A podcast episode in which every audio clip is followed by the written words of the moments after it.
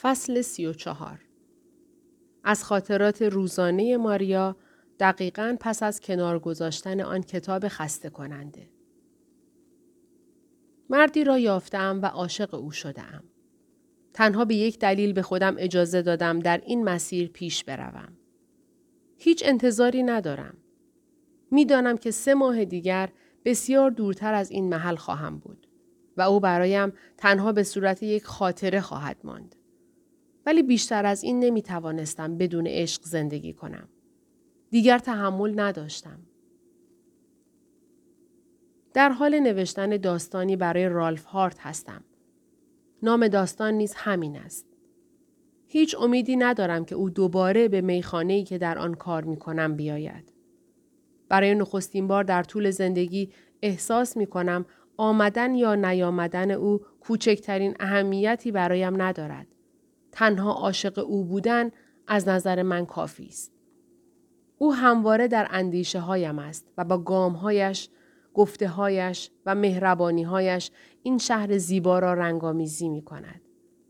پس از ترک کردن سوئیس تنها یک چهره، یک شومینه و یک خاطره برایم باقی خواهد ماند. هر رویداد دیگری در طول اقامت در سوئیس چه زیبا و چه زشت چه لطیف و چه خشن به فراموشی سپرده خواهد شد و مزاحمتی برای این خاطر ایجاد نخواهد کرد. دوست دارم آنچه را او برایم انجام داد بتوانم برایش انجام بدهم.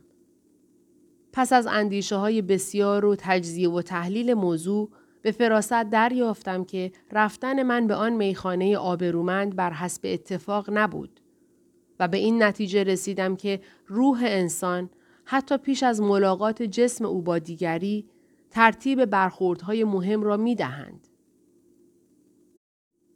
معمولا این برخوردها زمانی روی می دهد که انسان به نهایت احساسات می رسد. یا نیاز به مردن دارد و یا هیجان برای زنده ماندن. برخوردها در انتظار انسان هستند. ولی خود او از اتفاق افتادن آنها جلوگیری می کند.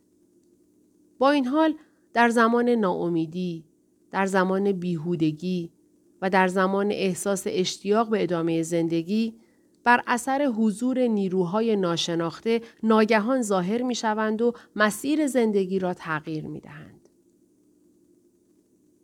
همه ما عشق را می شناسیم. زیرا با چنین موهبتی پای به عرصه هستی نهاده ایم. ادهی به طور طبیعی با آن مواجه می شوند. ولی اغلب مردم مجبور می شوند به بازشناسی این موهبت بپردازند. در این حال همه بدون استثنا در آتش هیجانات گذشته می سوزند و هر لحظه شادی ها و رنج های ناشی از آن را احساس می کنند. باید لحظات خوب و بد را دوباره تجربه کرد تا به خط راهنما رسید. خطی که در ورای هر برخورد تازه وجود دارد. بله، این خط وجود دارد. با این ترتیب جسم انسان می آموزد که به زبان روح سخن بگوید. این پدیده را همخوابگی می نامند. همین موضوع را می توانم به مردی هدیه کنم که روح را به من بازگرداند. هرچند شاید اهمیت آن را نداند. آنچه او از من می خواهد همین است. دلم می خواهد خیلی خوشبخت و خوشحال باشد. فصل سی و پنج زندگی گاهی بسیار تمکار است. مردم روزها، هفته ها، ماهها و سالها را پشت سر می‌گذارند بدون اینکه احساس تازه ای داشته باشند. با این حال به محض اینکه دری گشوده شود که در مورد ماریا و رالف هارت اتفاق افتاد، یک بهمن بزرگ وارد محوته می شود. در یک لحظه چیزی برای آنها بر جای نمی ماند و در لحظه بعد بیشتر از آنچه انتظار می رود دارند. ماریا دو ساعت پس از نوشتن خاطراتش به کوپاکابانا رسید. میلان صاحب میخانه با او حرف زد. پس با آن نقاش بیرون رفتی؟ رالف با قواعد میخانه آشنا بود. ماریا زمانی به موضوع پی برد که مرد جوان سه برابر قیمت را پرداخت. با محاسبه دقیق و بدون پرسیدن قیمت آن از میلان. ماریا در پاسخ تنها سر تکان داد. می‌خواست رازی را خلق کند. ولی صاحب میخانه کوچکترین اهمیتی به او نداد.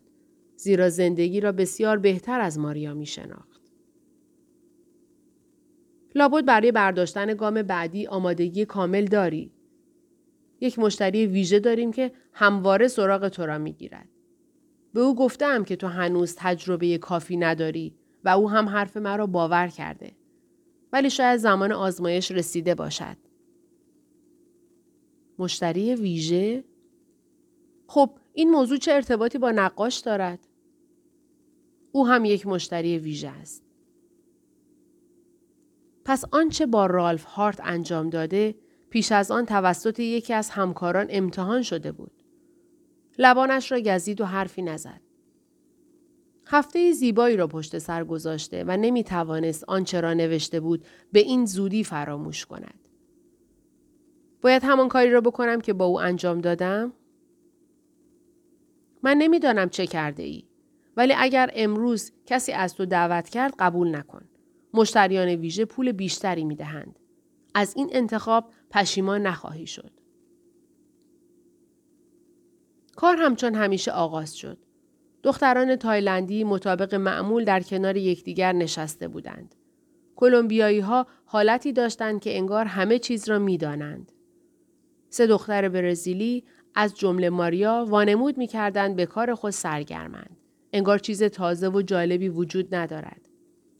یک اتریشی، دو آلمانی و چند دختر از اروپای شرقی سابق در میخانه حضور داشتند. همه بلند قامت و دارای چشمانی روشن و زیبا. مردان وارد شدند.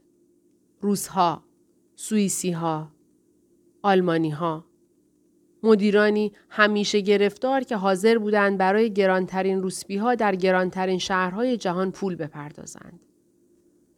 ادهی به طرف ماریا رفتند. ماریا به میلان خیره شده بود. صاحب میخانه با تکان دادن سر به او اشاره کرد که دعوت آنها را نپذیرد.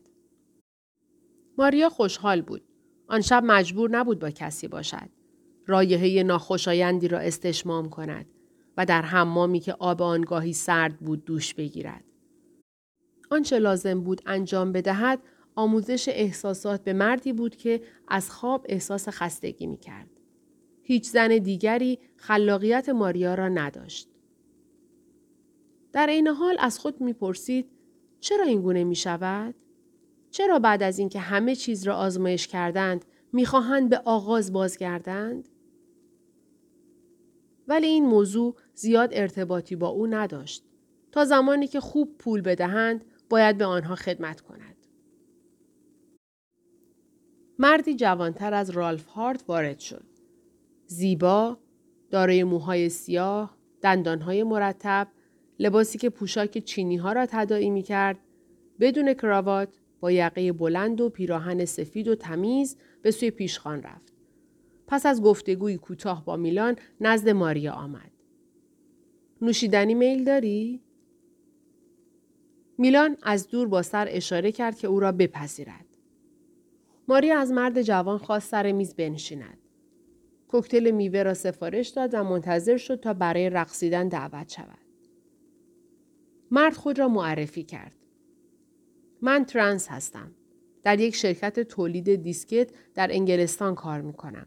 می‌دانم که در سوئیس می توانم به همه اعتماد کنم. بنابراین انتظار دارم روابط ما محرمانه بماند. ماریا می‌خواست در مورد برزیل حرف بزند ولی مرد گفت میلاد به من اطمینان داد آنچه را می‌خواهم تو میدانی. نمی‌دانم چه می‌خواهی ولی می‌دانم چه کاری باید انجام بدهم. هنوز قواعد اجرا نشده بود. بنابراین مرد صورت حساب را پرداخت، بازوی ماریا را گرفت، با هم سوار تاکسی شدند و پیش از هر کاری هزار فرانک به ماریا داد. لحظه ای مرد عرب که در آن رستوران پر از نقاشی های مشهور ماریا را به شام دعوت کرده بود در نظر دخترک تداعی شد. پس از آن مورد نخستین بار بود که به همان میزان پول دریافت می کرد. ولی ماریا از این رویداد خشمگین شد نه خوشحال. تاکسی در مقابل یکی از هتل‌های گران قیمت شهر توقف کرد. مرد به دربان هتل شب به خیر گفت. همین امر نشان می‌داد که با شرایط آن مکان آشنایی کامل دارد. به اتاق رفتند که پنجره ای رو به رودخانه داشت. مرد در کمال شگفتی یک بطری شراب را باز و جامی هم به ماریا تعارف کرد. ماریا در حال نوشیدن به مرد خیره شد. مردی چنان زیبا و پولدار از یک روسپی چه می‌خواهد؟ مرد سکوت کرده بود و ماریا نیز حرفی نمی‌زد. دخترک میاندیشید چه چیزی می‌تواند آن مرد جوان را خوشحال کند. می‌دانست که نباید شروع کننده باشد ولی باید با مرد همراهی کند. زیرا به دست آوردن هزار فرانک در یک شب کار ساده ای نبود. ترنس گفت فرصت داریم. هر قدر بخواهیم. اگر میل داری می توانی همینجا بخوابی. احساس ناامنی بازگشت. لحن مرد صمیمانه نبود و با مشتریان دیگر تفاوت زیادی داشت. آرام حرف می‌زد و می‌دانست چه می‌خواهد. تنین یک موسیقی عالی در فضا انباشته شد. همه چیز عالی بود. موسیقی، اتاق، لحظات. لباس خوشدوختی بر تن داشت و چمدان کوچکی در گوشه اتاق به چشم می‌خورد. انگار برای مسافرت وسایل زیادی همراه نمی برد و یا برای همان یک شب اقامت به ژنو آمده بود. ماریا پاسخ داد برای خوابیدن به خانه می روم. ظاهر مرد ناگهان تغییر کرد. نگاهی سرد به ماریا انداخت و در حالی که صندلی کنار میز تحریر را نشان داد گفت آنجا بنشین. یک دستور بود. فرمانی واقعی. ماریا اطاعت کرد. درست بنشین. کمرت را صاف بگیر. مثل یک زن با کلاس. اگر این کار را نکنی مجبور می شوم تو را شکنجه کنم. شکنجه؟ مشتری ویژه؟ در مدتی کمتر از یک دقیقه همه چیز را فهمید. هزار فرانک را از کیف بیرون آورد و روی میز گذاشت. به عمق چشمان مرد نگریست و گفت حالا فهمیدم چه می‌خواهی. حاضر نیستم. ناگهان مرد به حالت عادی بازگشت. متوجه شد که ماریا جدی حرف می‌زند. گفت نوشیدنیت را بخور. تو را وادار به کاری نمی کنم. اگر دلت بخواهد می توانی کمی دیگر بمانی و یا بروی. ماریا آرام شد. من حرفه‌ای هستم و رئیسی که مرا مورد حمایت قرار داده نباید از این نوع برخورد آگاه شود. دخترک دروغ نمی گفت. از واقعیت زندگی خودش حرف می‌زد. ترنس نیز به حالت عادی برگشت. نه جذابیت داشت و نه خشونت. برخلاف مشتریان دیگر به خوبی می‌دانست چه رفتاری باید داشته باشد. انگار از وضعیتی بحرانی خارج شده بود. از نمایشی که هنوز هنرپیشگان آن به صحنه نیامده بودند. خب بگو ببینم دقیقا از من چه می‌خواهی؟ معلوم است. درد، رنج و لذت فراوان. ماریا اندیشید درد و رنج با لذت هماهنگی ندارد. ناامیدانه تصمیم گرفت بماند و کاری انجام بدهد. مرد دست ماریا را گرفت و او را به کنار پنجره برد. برج یک کلیسا در آن سو به چشم می‌خورد. ماریا به یاد آورد که هنگام قدم زدن در راه سانتیاگو همراه با رالف از کنار آن کلیسا عبور کرده است. این رودخانه، این دریاچه، این خانه ها و آن کلیسا را می بینی؟ هر کدام لااقل 500 سال قدمت دارند. نفسی تازه کرد و به شرح ماجرا پرداخت. شهر کاملا خالی شد. بیماری ناشناخته و مهلکی سراسر اروپا را فرا گرفته بود. و کسی نمی‌دانست چرا مردم میمیرند. آن بیماری را اون سیاه نامیدند. بلایی آسمانی از سوی خداوند برای کیفر گناهان بشر نازل شده بود. گروهی از مردم داوطلب شدند که به خاطر بشریت خود را قربانی کنند. بنابراین تصمیم گرفتند نوعی درد جسمانی را تجربه کنند. شروع به راه رفتن کردند. شب و روز روی آن پلها و در آن کوچه ها راه می رفتند و با شلاق و زنجیر به بدن خیش می کوبیدند. به خداوند التماس می کردند. رنج می کشیدند و از او آمرزش می طلبیدند. مدتی گذشت و آنها احساس کردند آنگونه شکنجه شدن احساس آرامش و راحتی بیشتری نسبت به کار کردن، نان پختن و به حیوانات غذا دادن می بخشد. در نتیجه دردی احساس نمی کردند بلکه لذت می بردند. لذت از نجات دادن بشریت و بخشیدن گناه آنان. درد به شادی تبدیل شد. به احساس زنده بودن. به لذت. نگاهش دوباره سرد شد. پولی را که ماریا روی میز گذاشته بود برداشت. یکصد و پنجاه فرانک آن را جدا کرد و بقیه را در جیب گذاشت. نگران صاحب میخانه نباش. کمیسیون او را من می‌پردازم. قول می‌دهم چیزی در این مورد به او نگویم. ماریا نگاهی به پولها انداخت. نه. شراب بود. مرد عرب در رستوران. زنی که لبخندی اندوهبار می‌زد. اطمینان به اینکه دیگر به آنجا باز نخواهد گشت. ترس از عشقی که در یک مرد متجلی می‌شد. نامه های نوشته شده به مادرش که یک زندگی پر از فرصت های شغلی را گوش زد می کرد. پسری که در کودکی از او مداد می خواست.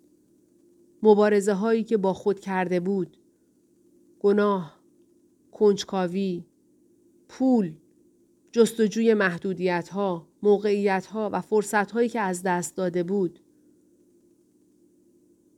دختری که در آنجا حضور داشت خود ماریا نبود. دیگر هدیه نمی‌داد. می‌خواست خود را قربانی کند. خود را اهدا می کرد. دیگر نمی ترسم. ادامه می دهم. اگر لازم است مرا به خاطر سرپیچی از فرمان شکنجه کن. دروغ گفتم. خیانت کردم.